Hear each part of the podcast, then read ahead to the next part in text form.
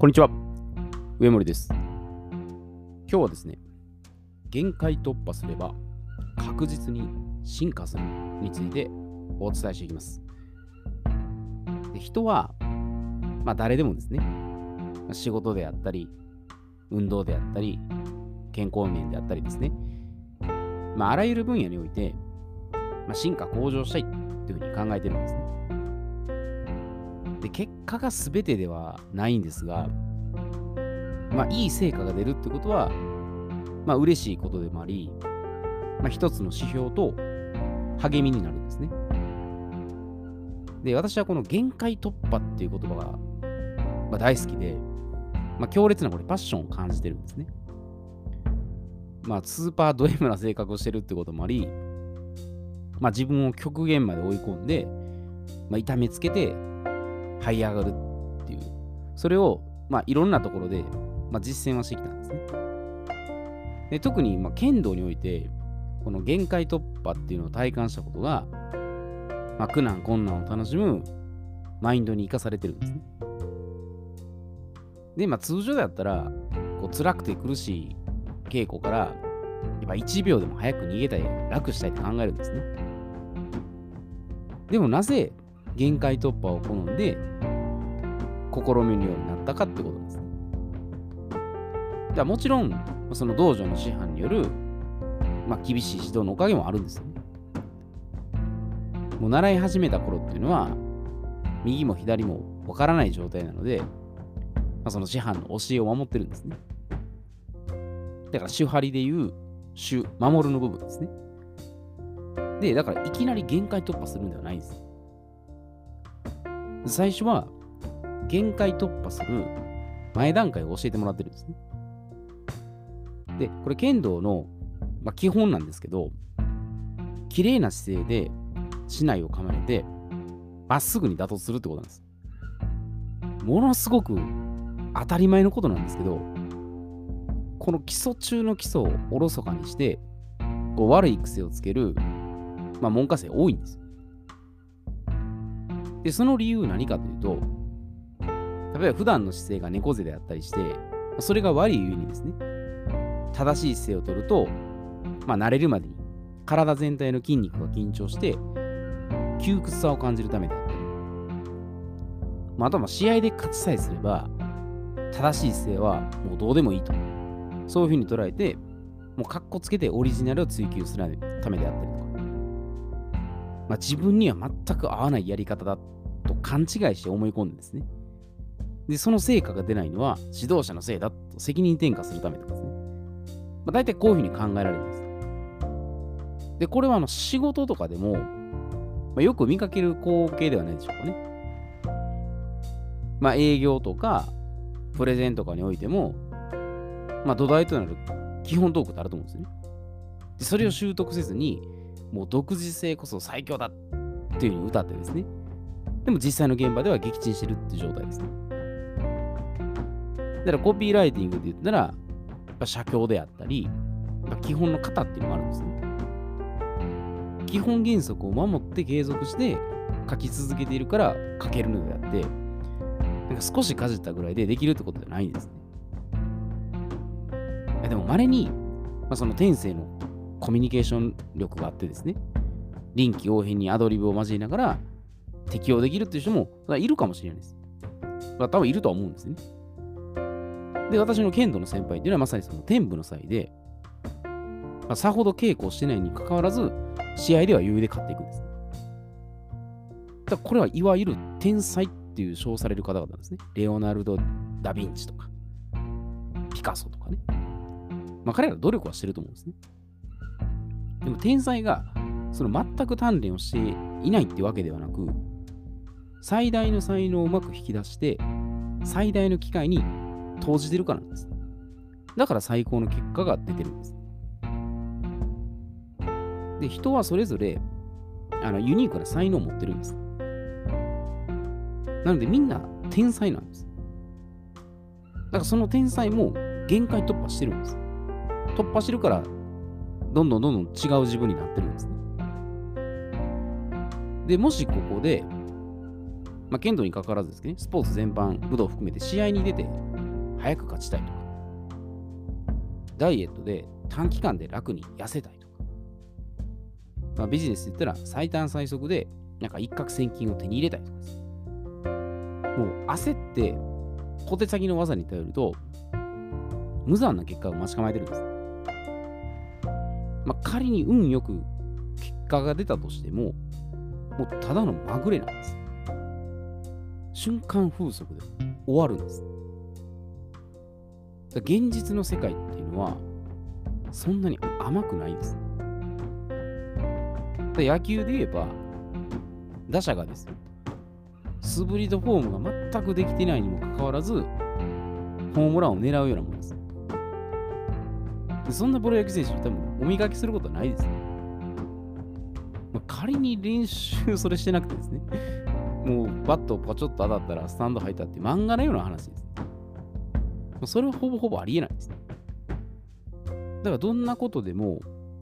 正しい方法で鍛錬を積み重ねていくと、まあ、着実に上達していくんです。で、この土台の基本が整うことで、次の応用に移行していくんです。これ、いわゆる手張りで破る刃の意味です。刃の部分ですね。で、ようやく、その試合の場で生かすために、まあこれ剣道の例えですね。応用技を含めた実践形式が始まるんです。で、ここで勘違いしやすい事例としたら、質量転化の法則による、まあ言ったらアウトプット重視の考えですね。ま、アウトプット重視とは限らないですけど、要は量をこなしまくるってことです。で先ほど言ったら最初から会社で現場に入って、大量コードの経験をしながら、まあ、同時にインプットを並行して収束させていくべきだっていう考え方ですね。だから決して間違いじゃないですよ。いや、ものすごくいいと思うんですね。アウトプットしながらインプットするっていうのが、まあ、一番学びになりますよね。まあ、これよく多分言われてることだと思うんですよ。だから質量転化の法則で、その量をこなしていくことで、まあ、質が、まあ、自然と上がっていくっていう現象ですね。まずはこなさないと全く身につかないですよと。まあ、剣道も素振りをきちんとしないとまともに打てないのと一緒ですね。野球のバットも素振りをしないとボールに当たらないということですね。なんか知識習得で椅子に座ってカリカリカリカリお勉強を中心するよりかは、まあ、実践行動を伴った経験をしていく方が早く確実に身につくんです。車の運転で例えて分かりやすいですね。車の運転マニュアルを覚えても運転しないと身につかないってことです。でもこれ正しい、間違った方法で量をこなしたところで、やっぱいい結果は得られないです。なんか正しい学習方法、あるいは正しい方法を正確に教えてる指導者から学ぶということです。だから重要な観点っていうのは、これ正しい学習方法と、その適切な指導者が長期的視点で俯瞰してるってことです。だから耳障りのいい甘い言葉を並べて、厳しいことは全く伝えない。学習方法とか指導者っていうのは、これはもう断絶するべきなんです。で、その耳障りのいい言葉とかね、なんかこう、そそのかすようなことを言ってくるの代表者が詐欺師なんです。う詐欺師はそのうまい話を持ちかけて、でも堂々と接近してくるんです。まあ、テレビとかでもドラマでもね、よくあると思うんですよ。儲け話を持ってきたりとか、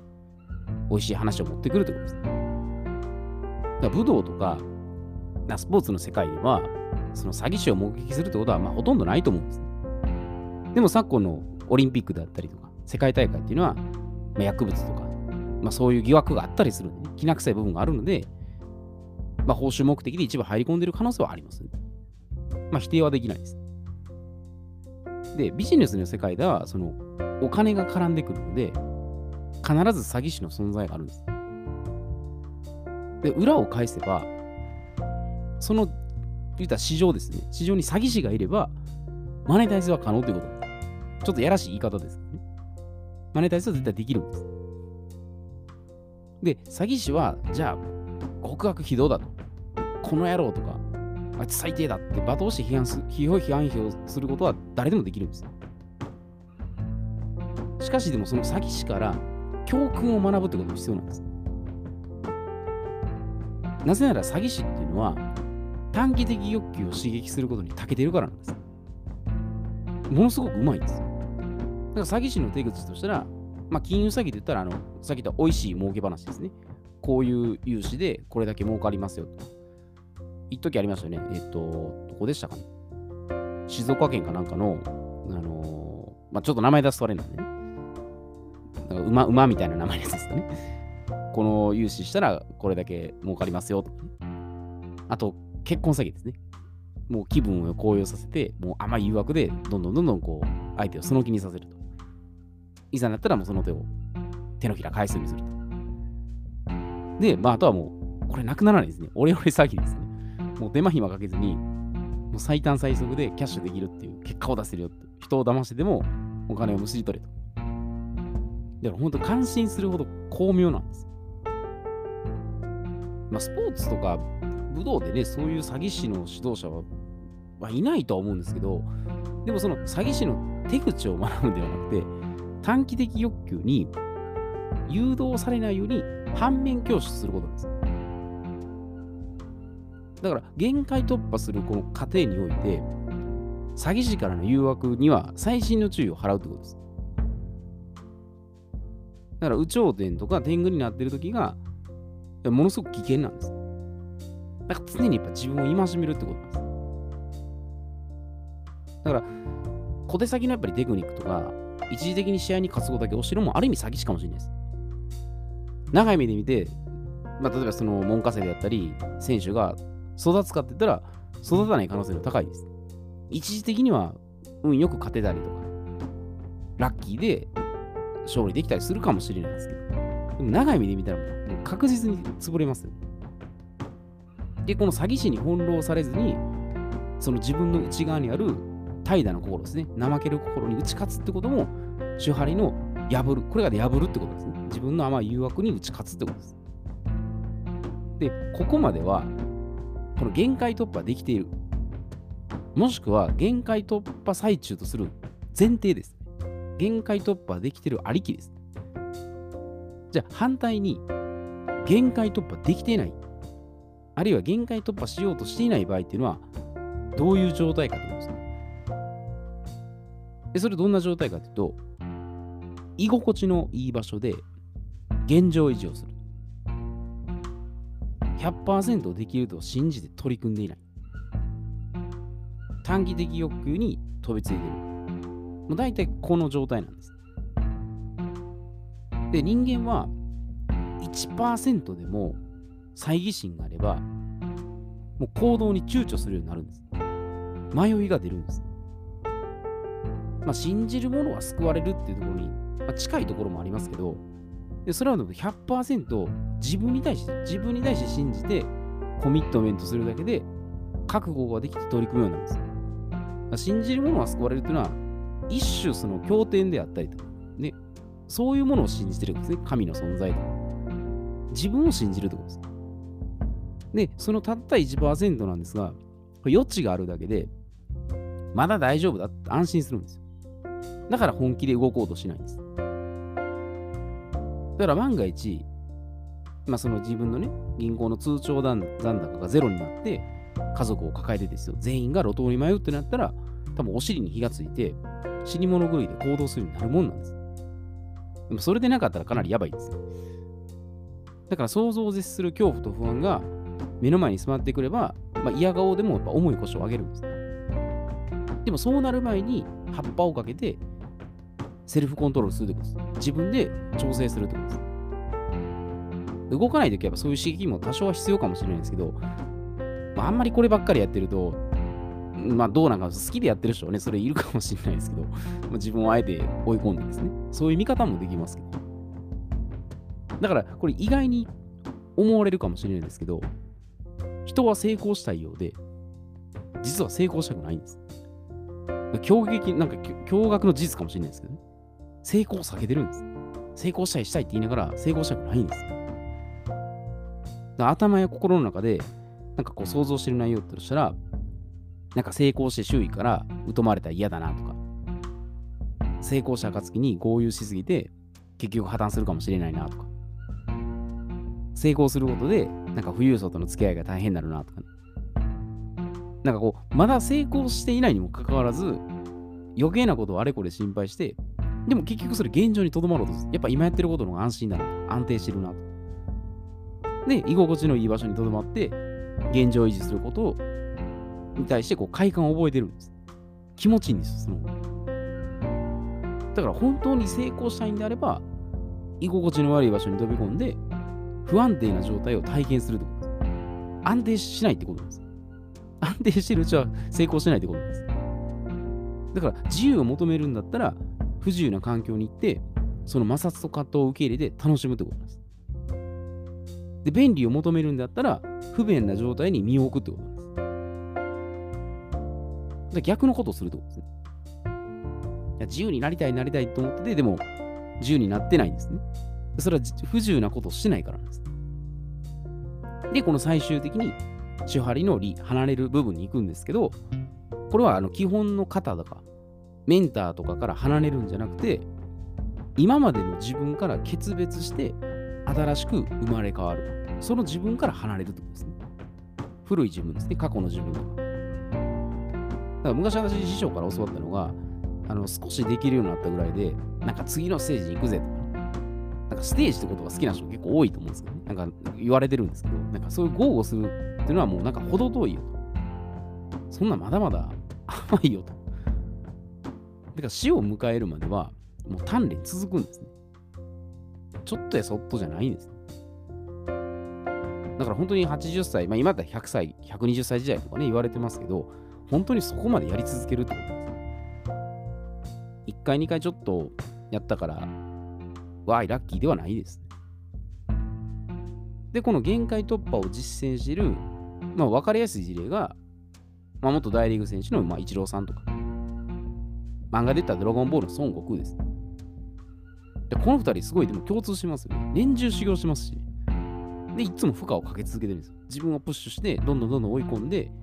で、でまたでもそれを苦しいと思わず、むしろ楽しんでるんです。だから学んで実践して、ひたすら追求していくってことを繰り返してるんですね。だから限界突破するために、じゃあどういうアプローチを取ったらいいかっていうことで、まあ、まとめると次の3つなんですね。まず1つ目が、100%できると信じてコミットメントする。100%です。1%でもできないっていうのは入れないでください。自分は絶対これは100%できると。もうその信じて確証を持ってやると。どこかで迷いとか疑いがあったら、やっぱその迷いがあるっていうことで潜在意識動くんですね。やらなくていいやと。100%もう確実にレーザービームに当て込んで、もうそのままやりきると。無我夢中でやりきるですね。で、2つ目は正しい学習方法を習得して反復継続すると。で、これは正しいやり方、正しいことを教えてくれる指導者ですね。で、そのもとで正しいことをやって、それを繰り返すってことです。間違ったやり方をたくさんこなしても、これは意味がないってことです。で、3つ目が、常に居心地の悪い場所に行って、日々負荷をかけるんです。居心地の悪いところに、どんどんどんどん飛び込んでですね。で、プッシュして、ずっとこう負荷をかけ続けるってことです。じゃあ、今すぐ、現実的にできるアクションって何かって言ったら、でものすごくこれも簡単にところから始めるんですよ。いきなりなんかトレーニングとかも、なんかビジネスとかも、あれこれ多分考えたら結局やらなくなるんで、簡単にできるとしたら、まあ今まで食べたことがない国の料理を食べるとか、まあ、これぐらいだったらできると思うんですね。アフリカ料理を食べてみるとか、モンゴル料理を食べてみるとか。まあ頭の想像だけでまずいと思うだけで実際食べてみたら、で実は現地じゃないですけど、違う可能性もある。で、あと今まで行ったことがない場所に足を運ぶ。これ別に国でもいいですし、地域でもいいし、どこでもいいと思うんです。全く北ばっかり行ったら今度南に行ってみるとかです。で、あとは今まで読んだことがない本よ。ずっと同じビジネス書とか、なんか小説が偏ったら、ちょっと歴史とか、まあ、宗教学とか何でもいいと思うんですね。全くジャンルのないところで当たって読んでみると。ただ、すべてこれ新しい経験を実践するということです。人は同じことをまあ、繰り返しつつ、違う角度から新たな斬新に発見すると、なんかそれを体体得しようと認識し始めるんですね。あ、これなんか全然違うなって。同じことだけど角度を変えたら違うってことあるんですよ。視点を変えるってことですだから筋トレでも、同じ筋トレばっかじゃなくて、徐々に負荷をかけていくと、筋力ついていくと同じように、脳にも少しずつ刺激を与えていくと、脳細胞が活性化されて、これ神経発生というものです。これが新しい体験をするということです。だから同じことを繰り返すんですけど、違うことも刺激で入れていくということです。この限界突破するということで、その新しい自分が作れていくってことです。だからずっと同じで受ければ多分同じことを繰り返せばいいと思うんですね。まあそれはそれで一つの鍛錬にはなるんですけど、全く変化しないですね。であれば、まあ一つ殻を破る破る意味で限界突破してですね、違った自分を作って、で、どんどんどんどん、まあこれ死ぬまでですね、もうやり続けていったら、もうそれぐらい長い目で見てやったらいいと思うんですね。100歳まで生きると仮定して、今が例えば30歳、40歳の人だったら、70年後、60年後、どうなってるかっていうぐらいのスパンでやってもいいです。そこまでかけて達成できたら、それはそれでいいと思うんですね。短期間でもう1年しかないと思うと、多分、なんか、ああ、もう時間がないと思うんですけど、長期的に見た方が、最終的に100歳で、なんかすごく達成していれば、それはそれで安定すると思うんです。だから目先の利益に変わられて、狩るべき相手を見誤るなっていう、まあ、回収時の言葉じゃないですけど、まあ、そういう目先のことばっかりに、それも必要なんですよ。必要なんですけど、やりすぎないってことですね。短期的にはでもそういうところも見つつも、でも長期的に最終的には考えた方が、まあうまくいきますよっていう、それが限界突破のコツだと思うんですね。だから自分をちょっとプッシュして、居心地の悪いところに行って、で、いろんな体験をすると。そういうことでどんどん変わっていけるんじゃないかなっていうふうに思います。えー、では今日これで失礼いたします。